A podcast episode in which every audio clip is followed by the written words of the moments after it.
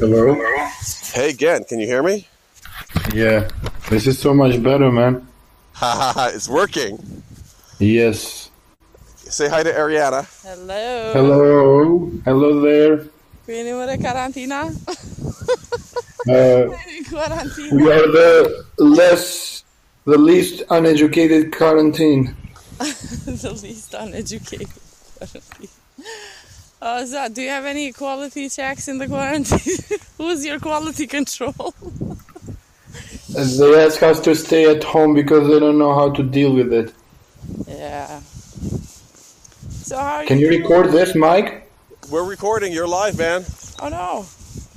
Really? Yeah, we're recording right now. It's not streaming anywhere, but it's going to be recorded, and then we can edit it. I'll send you the file if you want to edit stuff out. I don't have to edit anything. I want it raw. Me too, man. Me too. I'm glad you like that raw. The power of the raw side. But this is so nice. It's like it's been more than 10 years that we are actually casually talking to each other. Yeah, actually, we talked previously, I think, a year or two ago. Yeah, but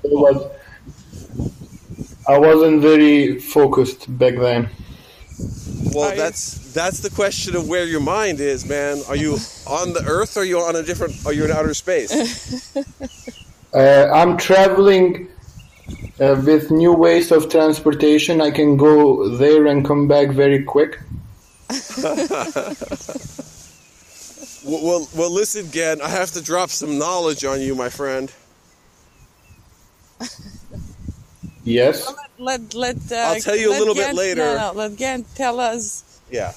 How his stuff is going over there. What is the Thermocase doing right now in the quarantine? Are you set up for quarantining sick people there? No, because the dorms we use for SFK are the quarantine right now.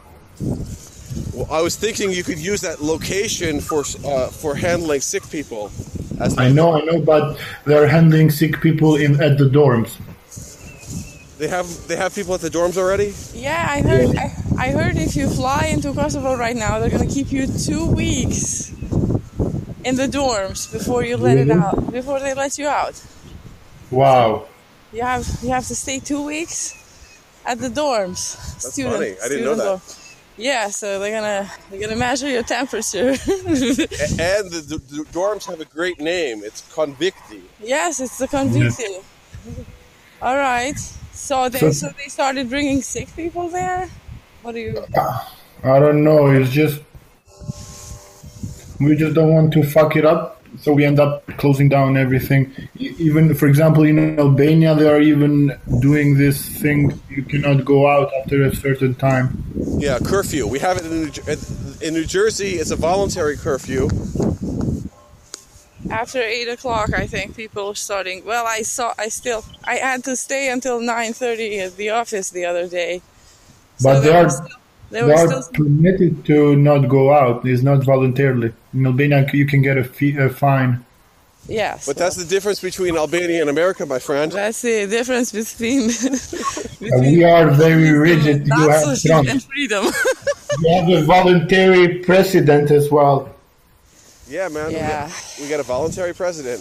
No, but I mean, really, Albania and Kosovo, the cities are so crowded that even just going outside may have, a bad impact. So, yeah. Here now, United States... Of course, the cities will be most affected, but if you go in the suburban areas, for you Europeans, now it's the exact opposite. Like, you want to have your house as far away from your neighbor as possible, Where? Here in the United States. Yeah. Like, naturally, when someone goes outside in the backyard, the neighbor is going to go inside. They don't want... They have this... They like their privacy. They like their freedom. They don't want other people to touch it. Wait. I have a better model for this. That's one way of looking at it. But James Howard Kunstler, he said that people want to live in the woods. They want to live in nature. And anything that would disturb the feeling that they're living in nature upsets them. So when you come out, they say, oh, wait, my virtual reality of nature is crashing. I have to go inside and hide. Well, I mean, just saying the people, they don't, you know. So it is, this is naturally the way the suburbs are, you know, designed. There's not too many socializing places where you hang out with thousands of people, you know. Except Cafe 72. Yeah, Cafe 72, give me a break. Like one cafe in the whole... which is right here. In whole Ewing. Yeah, we could go get a coffee. Yeah. They're probably closed. Yeah. Yeah, so I... You know... So, but how is the numbers in Albania? I haven't been watching the Albanian news. I have no idea, honestly. I don't... I'm not really concerned about anything. Like, I'm not interested about the developments of this virus. For me, it's a very... I have this... For me, it's a very positive situation because I get to rest and reflect. I really want to have this positive mental attitude. Oh, that's good. For me, nothing has changed. Literally nada. I have been successfully in quarantine since 2012. Like, I can count the people I have met from 2012 to today. It's going to be less than 100 in 6 years. So, yeah. The way I see it is just... We lock ourselves in a room for, like... hours and hours and days and days and weeks, so... And for me, it's the opposite. That's why I'm looking at it positively, because during the past 4 years, I haven't left Thermocase longer than 2 days. Wow, okay. And I get to meet different people, because unlike Hackerspace, Thermocase is an open community center, and we are nearby the bus station. And we have an elementary school and the private university, UBT. So we get to meet different people with different mindsets, with different requests. Like, we don't have any borders. And it has consumed.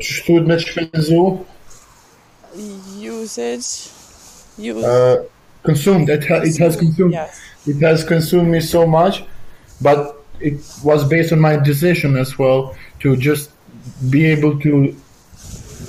I do these things instead of going to college. So I've been learning by doing. And it has come to a point that evolution itself wanted for me to rest. Like, I haven't taken a break in 4 years.